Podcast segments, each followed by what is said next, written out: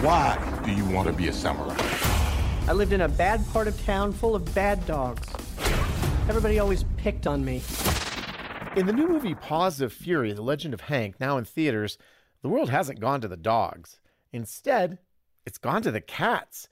Ah, there might be a stray dog here and there, but the cats, well, they are in charge. Specifically, a cat named Lord Ikachu. He's focused on making his part of the kingdom as awesome as it can possibly be to impress the ruling shogun who'll be arriving soon. But there's just one problem an ugly village outside of town known as Kakamucho. But maybe Lord Ikachu thinks he can send a dog in to rule the little town.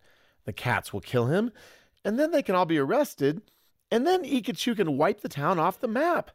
And he has a pooch in prison who will fit the job perfectly a dog named Hank. What am I supposed to do with a stick? Lesson one it is not so important what you do as it is important that you do something. A warrior has cat like reflexes. I'm not a cat, I'm a dog. Nobody's perfect. Well, if that sounds like a lot of plot for an animated cat and dog movie, it is. Mostly, Paws of Fury, The Legend of Hank exists to set up all manner of pratfalls and kitty litter jokes. There's one curse word, while characters' colorful language hints at others.